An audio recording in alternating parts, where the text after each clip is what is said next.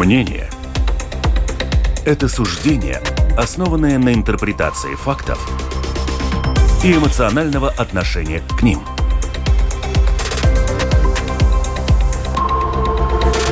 Открытый разговор с Ольгой Князевой на Латвийском радио 4.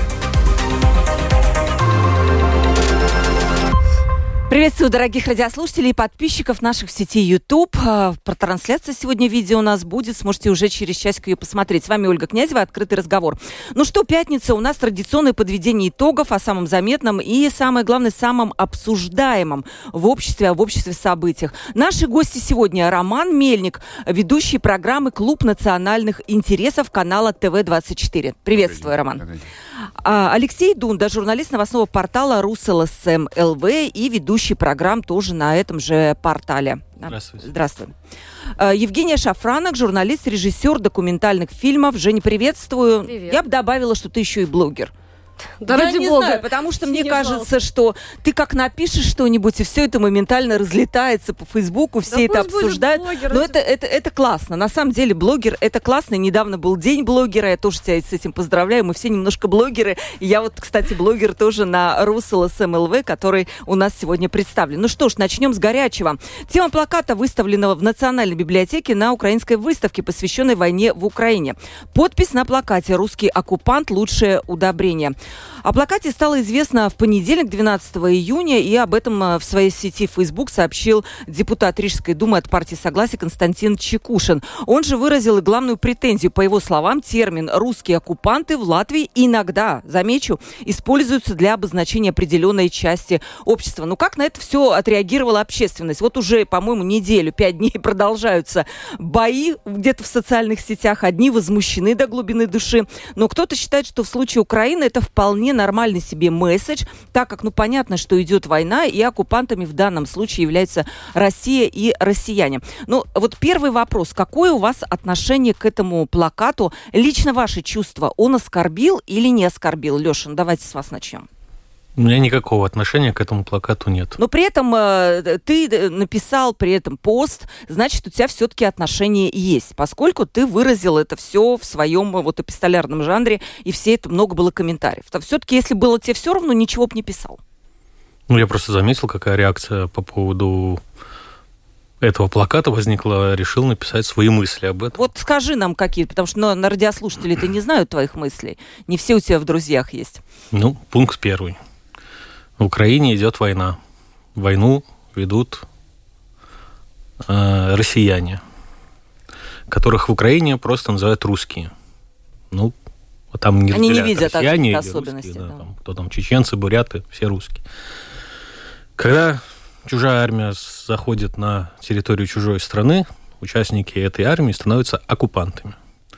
Поэтому то, что они, авторы украинской выставки, пишут «русский оккупант» – лучшее средство для удобрения. Ну, или как там, точно формулировка не помню. По-моему, для украинцев в их положении это, ну, естественно. Это пункт 1. Пункт 2. Я вообще не понимаю, почему здесь на этот плакат многие обиделись и стали этому возмущаться. То есть приехала украинская выставка, плакат сделал украинский художник. Украинская выставка посвящена украинским событиям. Почему живущие здесь в Латвии русскоязычные жители должны на это так остро реагировать? Это какой-то сеанс саморазоблачения произошел? Я себя не считаю русским оккупантом. Я не считаю, что эта выставка вообще меня касается. Я уверен, убежден, что это выставка про события в Украине, которые делали украинские художники. Почему это вызывает такую реакцию, я не понимаю. Не понимаешь. Женя, у тебя другое мнение, я понимаю, да? Все-таки ты тоже написал пост, я его видела, и ты как будто бы осудила эту всю выставку. Как твои аргументы? Почему русскоязычные обиделись? Нет, выставку не осудила. Выставка на самом деле абсолютно фантастическая. Приехали невероятно талантливые ребята, которые работают с крупными формами, делают из металла очень красивые скульптуры. Кстати, у них в Инстаграме великолепный аккаунт, и там практически все объекты представлены. Они, кстати, никак не коррелируются с войной. Они просто создают объекты с очень разными коннотациями. Это раз. Во-вторых, художник, который создал этот плакат, это не плакат, это трафарет для дальнейшего использования, например, на стенках домов. Вот этот Андрей Кримсала, по большому счету, я про него поискала информацию, как художник он выступает только 3 дня назад, когда он засветился в новостях. А вообще, человек с таким именем, фамилием, единственное, где я нашла, он вообще фрезеровщик, работает, действительно вырезает на металле. То есть, чего он вдруг стал художником, это большой вопрос. Но я согласна с Алексеем в том, что украинские художники в рамках той ситуации, которая есть сейчас, в рамках войны, могут, должны и будут этим пользоваться, выражать свои эмоции и чувства так, как они считают нужным. Это вообще не наше дело лезть и учить их, как им высказываться. Вообще, в принципе, как высказываться художникам. Не наше дело, да, но в данном конкретном случае особенно.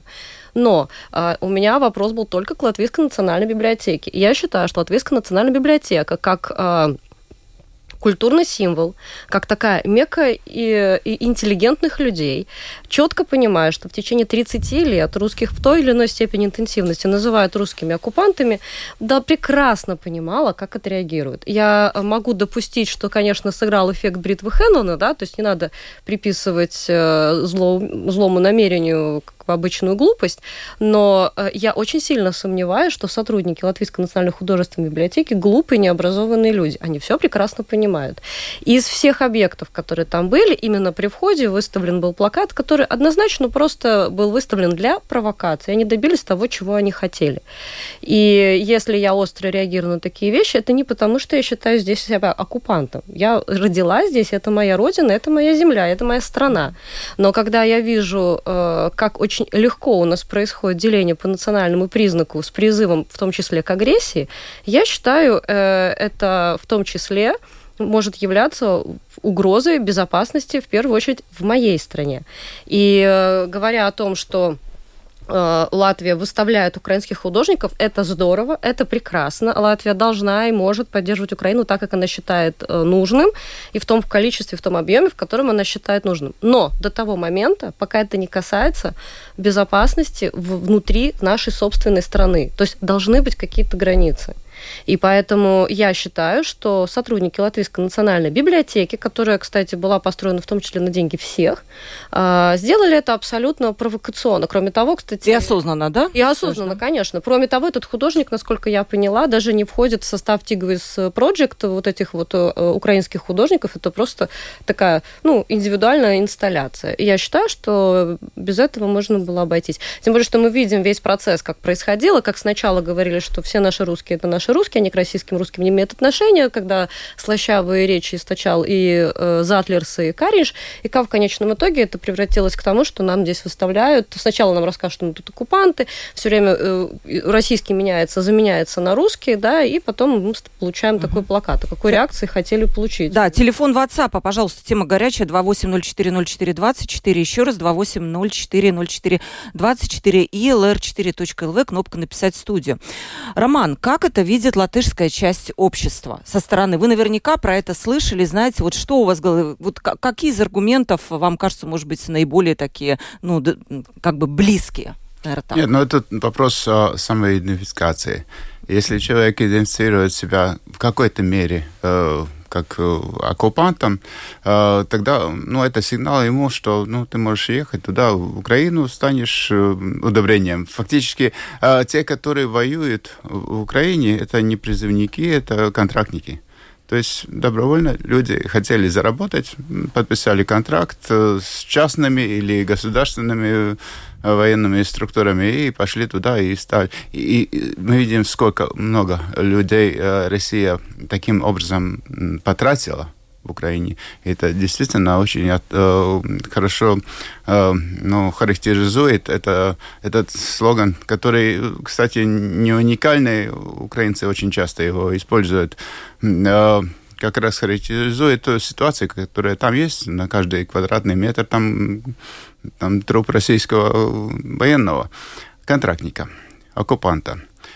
Те, которые, то есть, есть возможность себя идентифицировать как, ну, в какой-то мере оккупантом, тогда переживать, тогда есть возможность идти оккупантом быть. И есть возможность себя идентифицировать как демократом. Ну, демократов никто не упрекает, что они, ну, оккупанты. Но есть, то есть есть какая-то часть людей, которые радикалы, которые всех российских или русских называют оккупантами.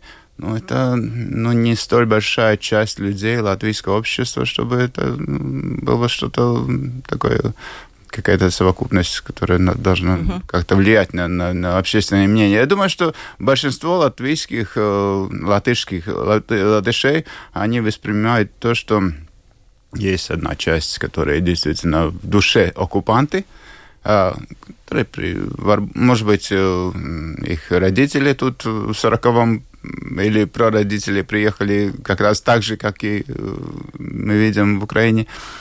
И есть, которые прибыли здесь, ну, как демократическую страну и чувствуют, или родились здесь, и чувствуют себя частью этой страны, но это не так страшно, если они русские, но по происхождению. Они латвиши как часть Латвии. Слушайте, ну вот вы интересную вещь сказали, что часть латышей все-таки видит, что русскоязычные какая-то часть, ну, что они оккупанты. У меня вопрос ко всем. А сколько лет должно пройти, чтобы это клеймо, в общем-то, смылось? И даже, ну, смотрите, ну сколько, 30 прошло? Я отвечу. Если бы российская политика не была такой, как она сейчас в отношении Украины, тогда ситуация была бы другая совсем. Это было бы список на грехи Сталина и так далее. А сейчас Россия фактически показывает, ну, варварское отношение к другим нациям, другим странам. Конечно, эта реакция, ну, оживляется. То есть этот штамп, это отношение ко всему, которое исходит из России, оно негативное, потому что мы видим в этом угрозы и себя. И, кстати, те территории, которые Россия бомбит, уничтожает, в основном были русскими... Русские территории, русские, да? То есть где живут больше русскоязычных? Этнические русские жили там, да, в этом, как раз Восточная Украина. То есть, ну, это вообще...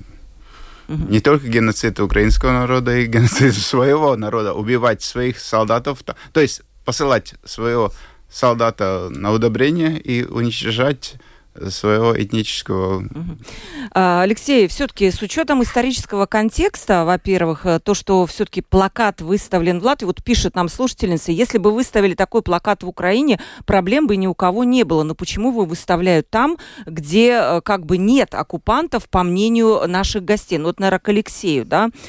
То, может быть, все-таки какая-то обида и возмущение русскоязычных можно понять. Как сказал Роман, есть часть общества, которая вот приписывают... некоторым, да уже давно, которым там и по 30 лет, и по 40, которые там в оккупации никак не участвовали. Вот это вот штамп оккупанта. Все-таки как-то можно понять? Вот у вас было много комментариев, какие-то мнения можно было понять? Возмущение это? Ну, первое, что я хочу сказать, это то, что есть определенная группа людей в нашей стране, пишущих на русском, которые любят вот ковырять эти темы, любят поднимать свои политические рейтинги на этой теме, и очень научились хорошо обижаться, даже в тех случаях, когда, собственно, нет для этого никакого повода. Я читал в своих комментариях, ну, под постами, там, связанными с постами, где мне отвечали, писал такие фразы, что библиотека призывает убивать русских. Вот так вот это превращается, вот эта тема, в такие посты. С какой целью они пишутся? Это чистой воды провокация. И я считаю, что вообще весь этот скандал – это чистой воды провокация. Поэтому и спровоцировали. А чья провокация, Алексей? Это провокация тех людей, которые стали про это громко говорить такими фразами. А это не провокация национальной библиотеки, как считает Женя, это провокация людей. Еще раз к теме. Украинская выставка, в Украине ситуация такая, какая есть. В Украине находятся русские оккупанты. Украинцы считают, что лучший вид для них – это быть удобрением. Там идет война. Приехала украинская выставка. Украинская – это ключевое слово. Вот Роман мой пост явно не читал, но он повторил, в принципе, то, что я написал. Да, конечно. Скажите спасибо Владимиру Владимировичу Путину за то, что такая выставка происходит. Потому что Владимир Владимирович Путин принял это решение, убивает и украинцев, и на той территории живущих русскоязычных. Если... своих солдатов. И своих солдат тоже бросает в эту мясорубку. Конечно... Можно по-всякому оценивать, вам нравится, не нравится, кого-то вы жалеете, кого-то считаете нашими мальчиками, кого-то не считаете нашими мальчиками. Но это факт, это то, что происходит. Выставки, но гуляют по разным странам, бывает такое. Если в Таллине, в Литве покажут эту выставку, там будет такая же реакция? Или это только у нас расчесали эту рану, да, которую... и пустили, мы неделю про это разговариваем? Какой в этом смысл? Алексей, все-таки не кажется ли вам, что если бы там было слово «российский» вместо «русский», то вообще это ничего бы не случилось, вот этой провокации, ажиотажа? То есть почему не видят вот этого разделения «русский» и «российский»? Это вопрос... Но правильно было бы это разделить все-таки? Еще правильнее бы, я сказал бы, вообще идеально было бы, если там было бы написано «путинский оккупант». Вот, да, «путинский», потому что не все... Но поскольку мы учитываем контекст... Поскольку это сделали украинские художники для украинской выставки, а в Украине, не используют слово «российский», пишут «русский». Так принято у них. Что теперь с этим поделать? Угу. Роман. Я за этот год, пока идет война, больше чем год, заметил, что в Украине русские, которые этнически русские, называют себя украинцами. Они уже не хотят идентифицироваться с Россией. Они говорят, я украинец. Да, российского происхождения, украинец. И этот процесс, как раз показывает то, как дистанцирование от тех, которые... Русский мир. Есть такой? Да, слово, есть, да? Конечно, да, русский мир. Мы в Украине видим русский мир. То есть люди хотят дистанцироваться от этого всего. Отрицательная коннотация этого выражения «русский мир», да. Да, угу. Да. Потому люди, которые русские, живущие в Украине, они дистанцируются от всего такого русского. Но мы же не дистанцируемся, это действительно от русского. Нет, у меня просто сразу, Роман говорил, у меня к нему вопрос, потому что еще до войны многие депутаты, в том числе с трибун Сейма, позволяли тебе говорить о том, что русские оккупанты. Ой, обратите, пожалуйста. Да, есть политические... демократии, есть разные политические взгляды, разные политические движения. Есть люди, которые не могут... которые действительно делают свой политический капитал на историческим фактам. Действительно, перед войной, еще до 2014 года, если так можем сказать, были призывы сажать всех русских в вагон и высылать. Эти политические взгляды в демократии, во-первых, могут проявляться, это ничего страшного, и лучше, чтобы они проявлялись публично, чем так где-то под столом. И, во-вторых, нет, все-таки, Роман, я не согласна. Это не демократические взгляды, это призывы к насилию. Когда они призывы к насилию, тогда это, конечно, по закону карается. Но если они просто говорят, что, по-моему, там эти часть людей, они оккупанты, это демократия.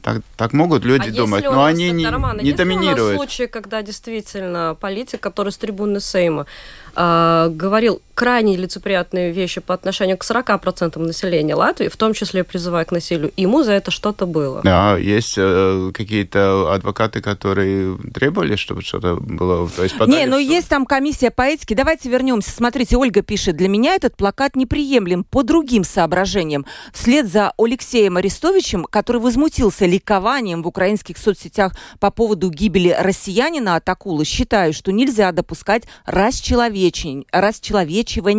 Это угроза нравственному здоровью нации. Издеваться над смертью нельзя. Это саморазрушение, пишет нам Ольга. Женя, я видела в социальных сетях, люди, когда обсуждали этот плакат, было такое мнение, что он может еще больше разделить наше общество. Вот Алексей уже заметил, что мы постоянно расчесываем эту рану, которая не заживает никак, и спровоцировать ненависть и насилие. Но у нас и так общество не сплоченное. Вот Как ты считаешь, вот такие вещи провокативные, они вносят раздор в общество?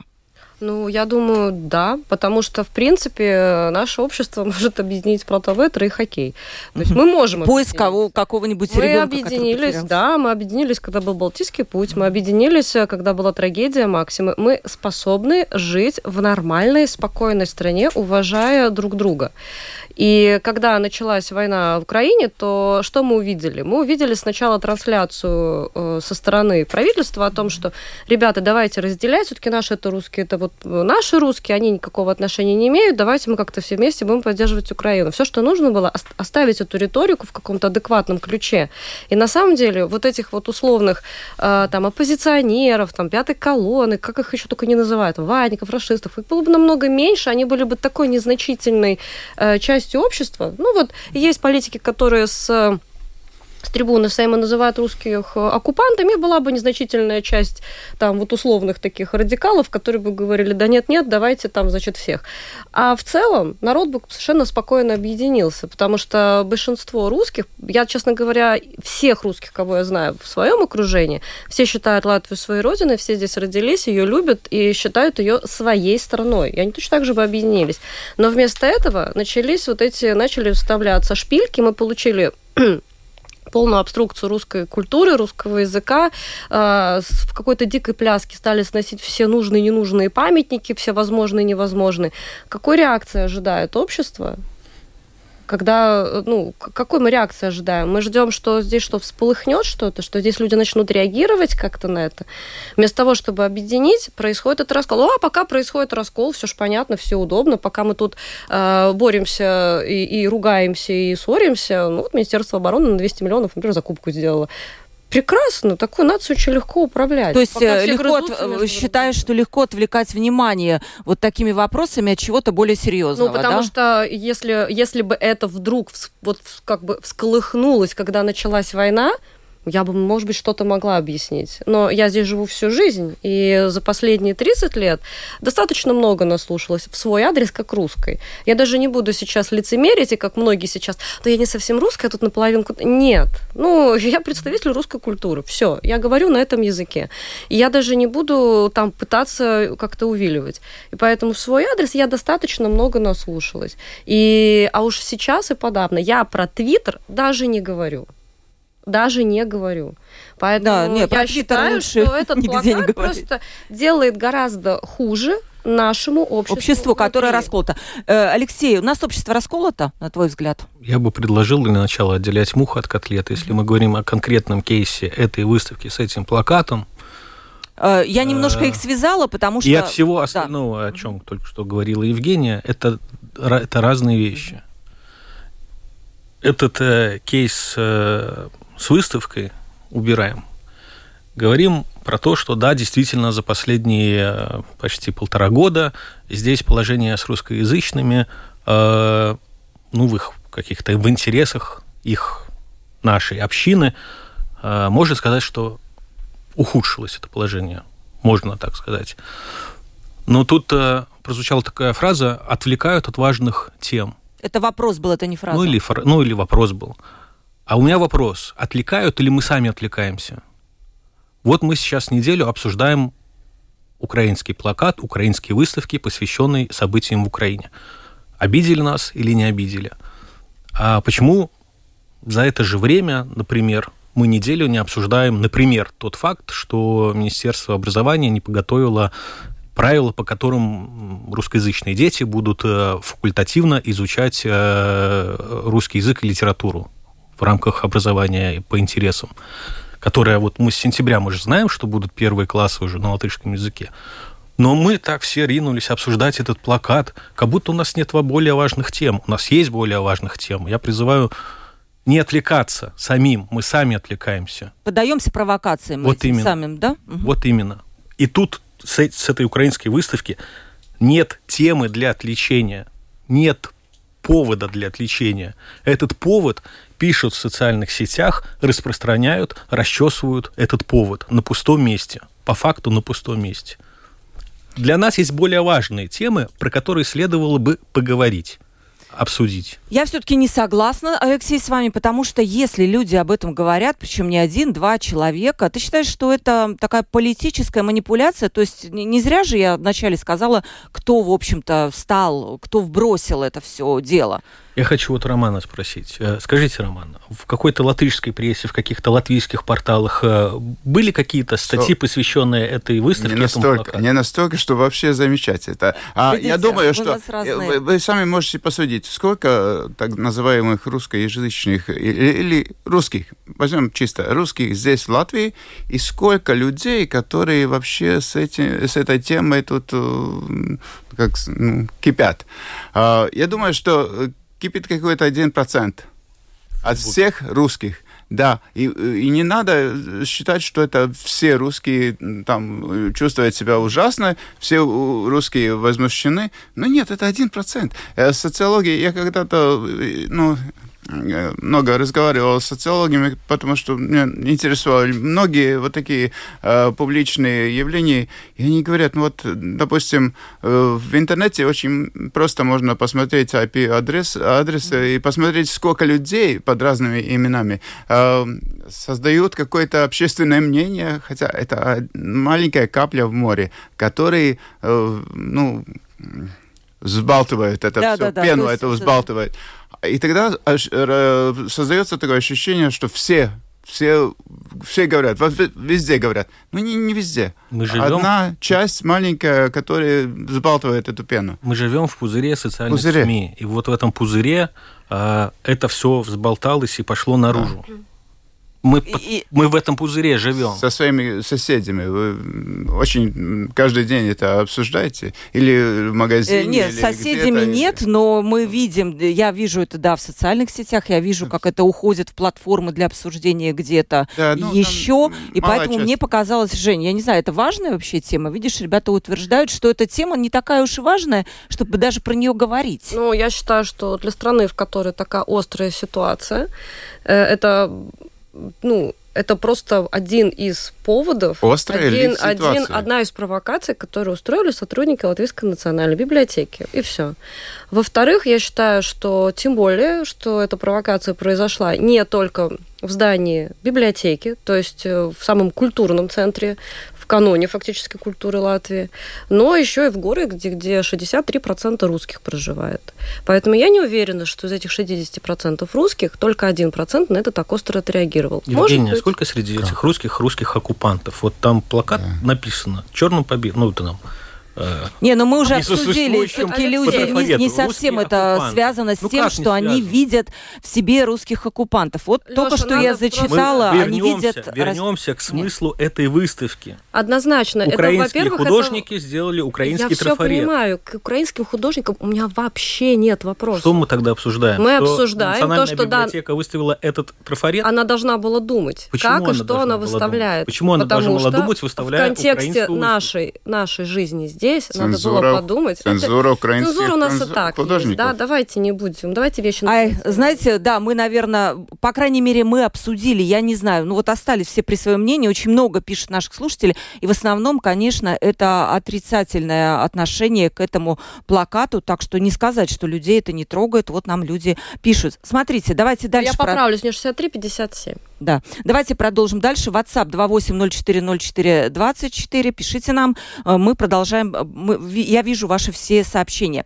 7 латвийских неправительственных организаций, оказывающих поддержку средствам массовой информации, в совместном заявлении спикеру Сейма и председателю парламентской комиссии по правам человека и общественным делам выразили недоверие нынешнему составу Национального совета по электронным СМИ. Требуют от Сейма отозвать этот совет, считая, что он систематически превышает свои полномочия и ограничивает работу независимых средств массовой информации в Латвии. Знаете, я не буду приводить текст этого письма полностью, оно длинное, но самое главное, там, конечно, история с ТВ-нетом, все это знают, за что выставили счет для ТВ-нета, и главная претензия, что ограничивается свобода слова. Как раз Женя сказала про цензуру и так далее.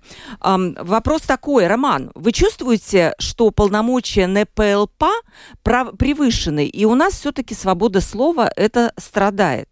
Есть вещи, которые вы не можете сказать в эфире? Нет вещей, которые я не могу, потому что закон определяет, что я могу, что я не могу. То есть нельзя, есть конкретные вещи, которые в любой демократической стране закон определяет, что нельзя делать.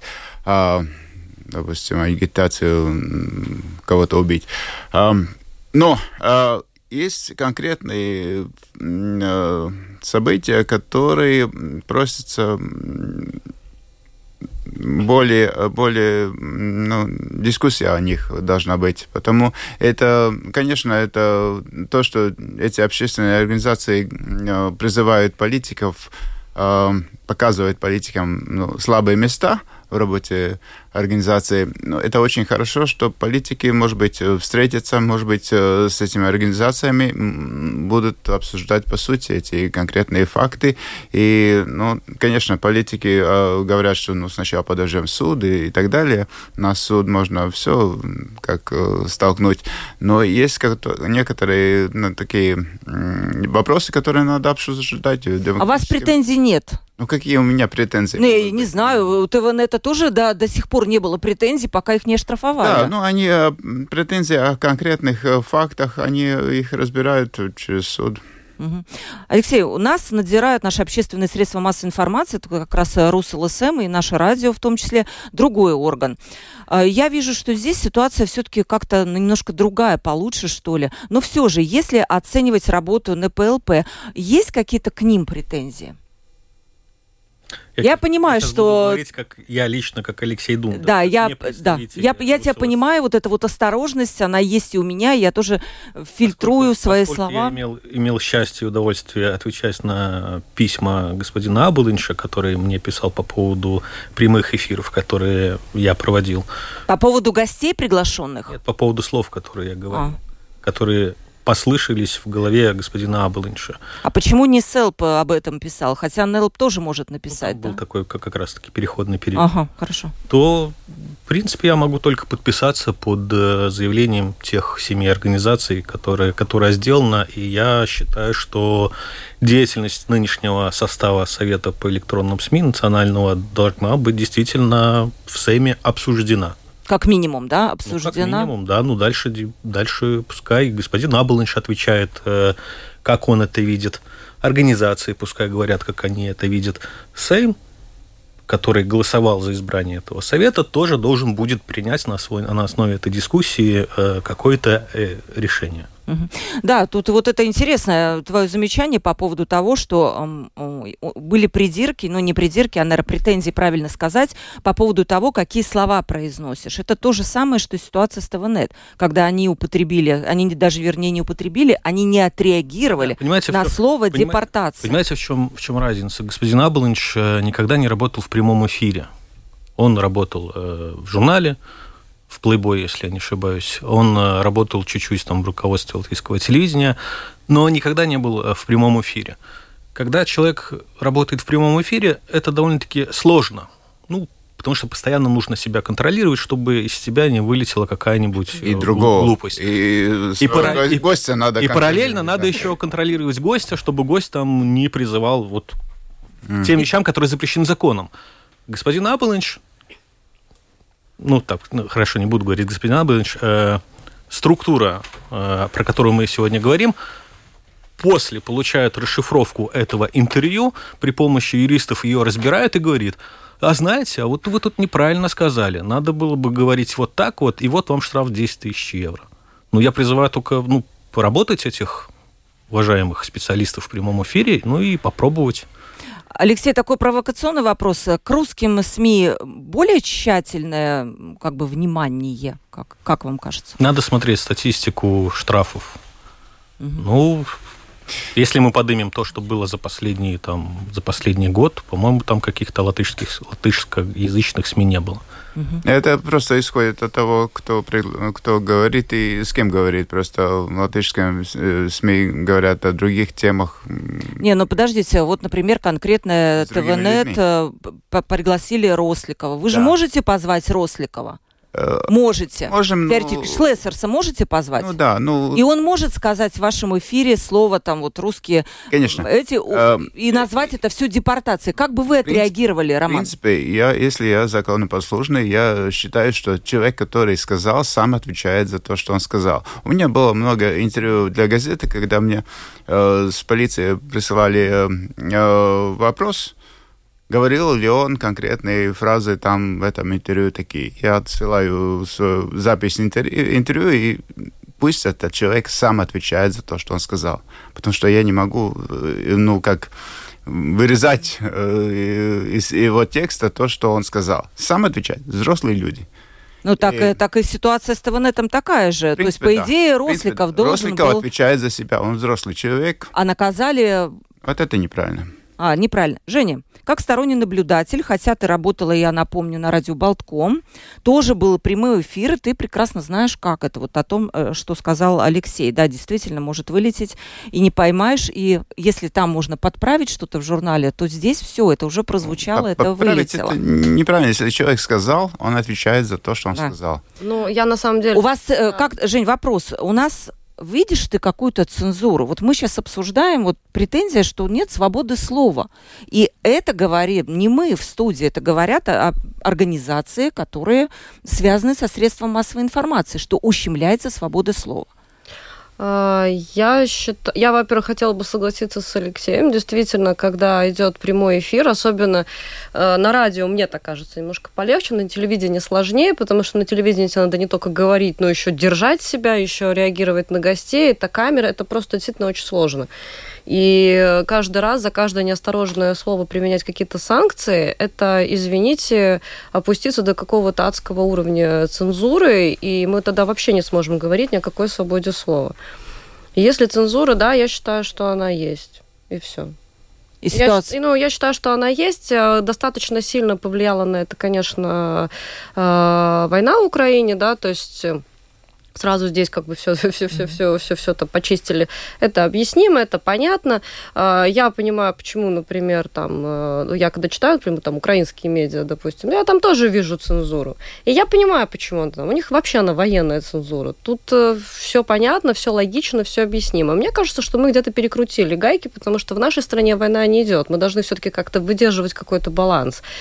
И, например, история с ТВНет, она очень показательна. Мы в своей в каком-то стремлении постоянно где-то там что-то тут не сказать, тут зачистить, тут не озвучить, тут еще что-то. Мы доходим до какого-то уровня уже абсурда просто.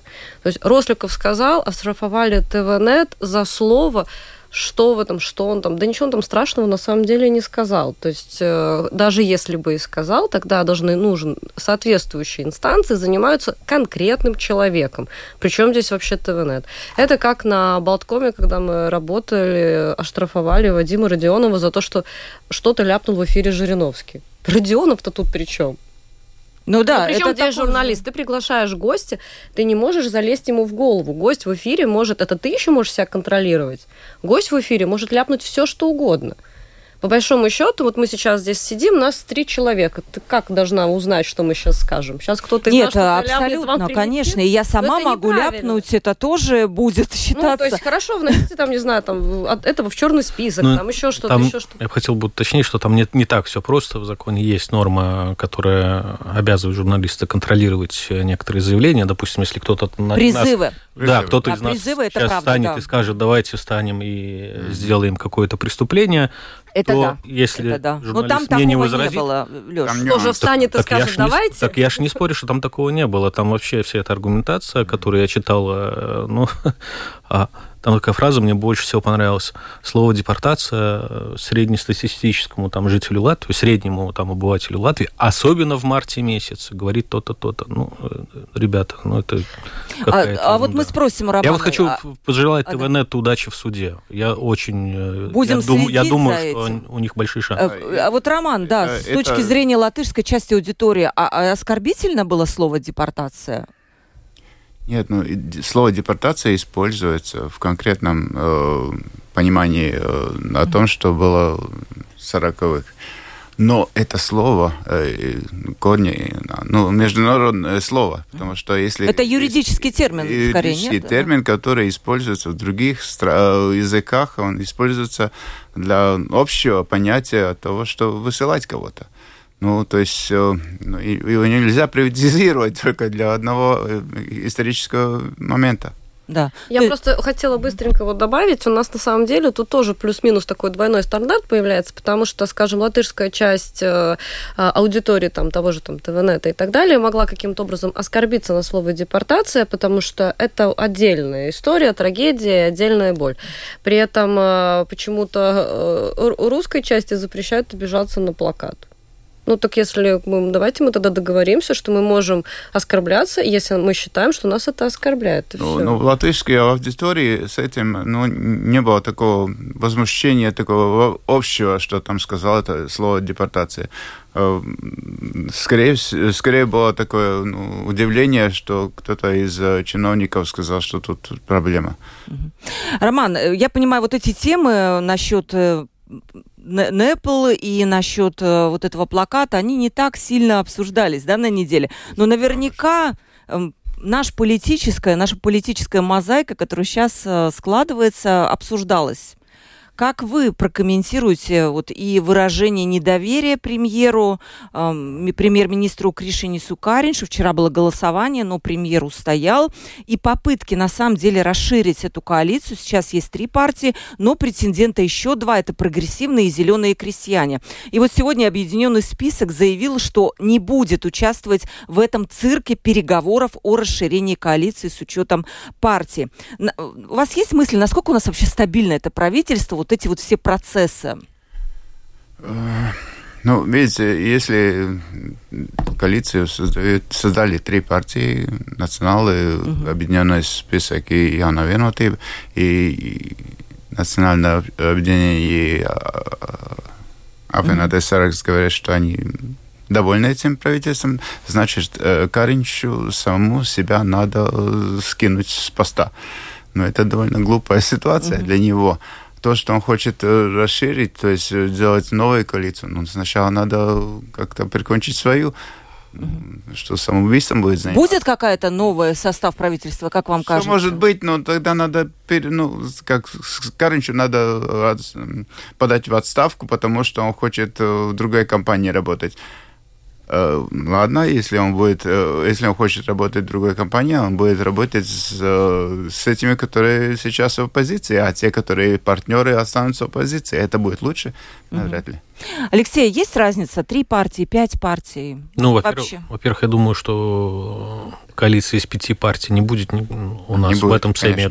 Совершенно. Слишком разные они. 146% не будет. Ну, по факту, новое единство вот с избранием президента, они так и сами заварили эту кашу, и там было понятно, что если изберут кандидата нового единства, они изберут кандидата объединенного списка, то сразу зашатается правительство. И оно еще зашаталось вот сразу же в эту секунду, как был избран господин Ринкевич. Ну, единство просто, по-моему, стоит перед выбором.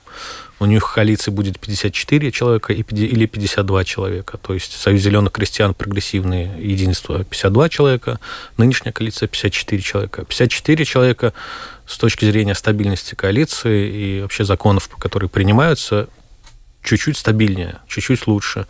Но, с другой стороны, вот господин Шлессерс уже вчера заявил, что он готов по важным вопросам поддерживать коалицию новую, которая будет. Ну, соответственно, у них есть 52 плюс какое-то число депутатов, может быть, чуть-чуть постабильнее будет. Тут вопрос к самому господину Кариньшу, хочет ли он так долго управлять, да, я слышала, управлять страной, потому что есть мнение, что он немножечко сам утомился. Утомился, его называют, да, уставшим премьером уже. Но вот посмотрим, господин Ашераденса вроде как пророчит на эту должность, будет видно. Нет, Роман кивает? Нет, спекуляции разные, потому что на 2-й день после избрания госпрезидента, конечно, появился новый список министров, зеленых и прогрессивных. Но это, конечно, хорошее желание кого-то. И появился имя Ашераденс. Но действительно, если это будет коалиция, поддержанная Шлессерсом, тогда это вообще будет что-то такое, что долго запомнят, но единство, что они тут натворили со своими схемами и своими торгами. Кстати, партия Шлессерса, у нее рейтинги растут, она уже на 3-м месте. Я не знаю... Они, рейтинги не растут среди тех, кто голосовал за партию Кариньш. Жень, какая есть разница? 3 партии, 4, Кариньш, Ашераденс. Вот как ты думаешь простому человеку? Ты знаешь, я вот просто смотрю за всей этой такая, знаешь, борьба пауков в банке. По большому счету, вот с точки зрения там обычного жителя, вообще все равно на самом деле. То есть они все равно договорятся. Как мы знаем, у громкого оркестра всегда тихие дирижеры. Они договорятся, они сядут в нужные кресла, посадят своих нужных людей. Я могу точно сказать, нас, ребята, не позовут. Как они сидели, просто опять будет вот этот вот калейдоскоп. Я здесь посижу, я тут посижу, я там посижу, потом сюда, чуть-чуть в комиссии поработаю, немножко помощника, потом я вернусь, потом еще где-то побегала, отдохнула, пришла, опа, здравствуйте. У нас так все время происходит. Посмотрите на того же Пуца. Он вообще в рамках одного квартала. Не, у нас, по-моему, Дизе Шмидт, который в 7 партиях, в 7-й, да, даже пошутили на лампе по поводу того, что господин Шмидт, это же, говорит, не купоны Нарвесона, что 7-й кофе бесплатно. И вот такой был. Не смотрели «Лампу»? Нет? Хорошая шутка. Смотрели, да. Там вот как раз пошутили по поводу того, что господин Шмидт, он спутал вроде как партии и купончики из Нарвесона. Где справедливость, где цензура, пишет наша слушательница. За депортацию наказание сразу. Вот вы рассказываете про ТВНет. А за русский оккупант это удобрение, это нормально, это подлежит обсуждению. Почему так? Вот такой вопрос. Но об этом мы уже поговорили, поэтому, наверное, не будем говорить. Вопрос гостям. Не кажется ли вам, что при нынешней ситуации расколе в стране легко просто уберут и слово «оккупант», просто оставят русский? Ну, такие мнения я слышала где-то. Я просто хотела сказать, что на самом деле у нас есть все возможности и все ресурсы, чтобы нашу уютную, прекрасную маленькую коммуналочку посреди соснового леса превратить в хороший дом, в котором всем комфортно, в который все в этот дом что-то вкладывают. И жить спокойно. Вместо этого мы начинаем из этой нашей маленькой квартирки все куда-то что-то тащить, что-то поджигать, что-то ломать. Это как, знаешь, 2 хозяйки на одной кухне, которые постоянно друг друга портят жизнь. Ну, мы ждем что, когда пожар случится или что? Вот у Жени женский такой. Да.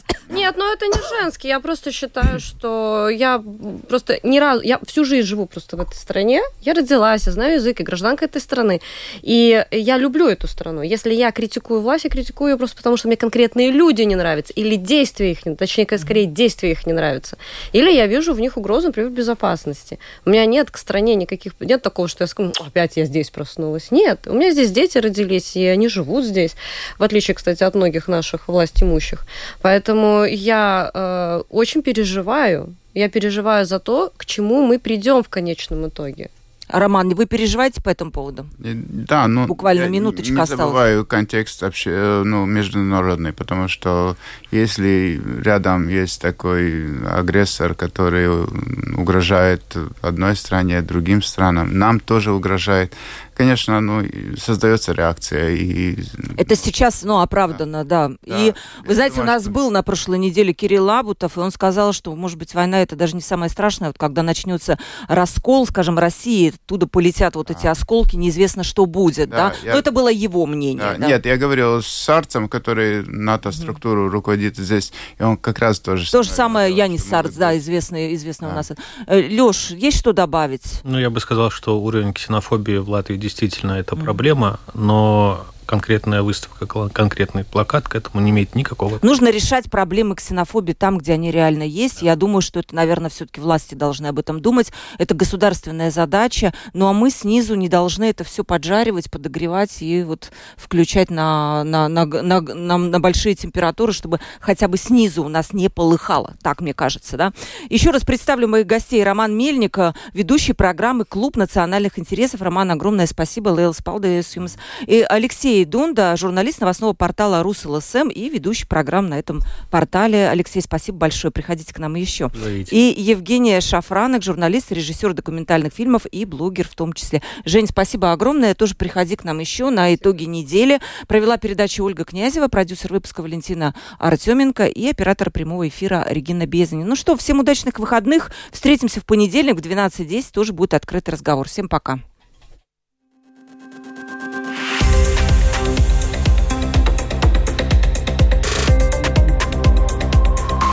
Открытый разговор. Площадка для обмена мнениями по самым важным темам с Ольгой Князевой на Латвийском радио 4.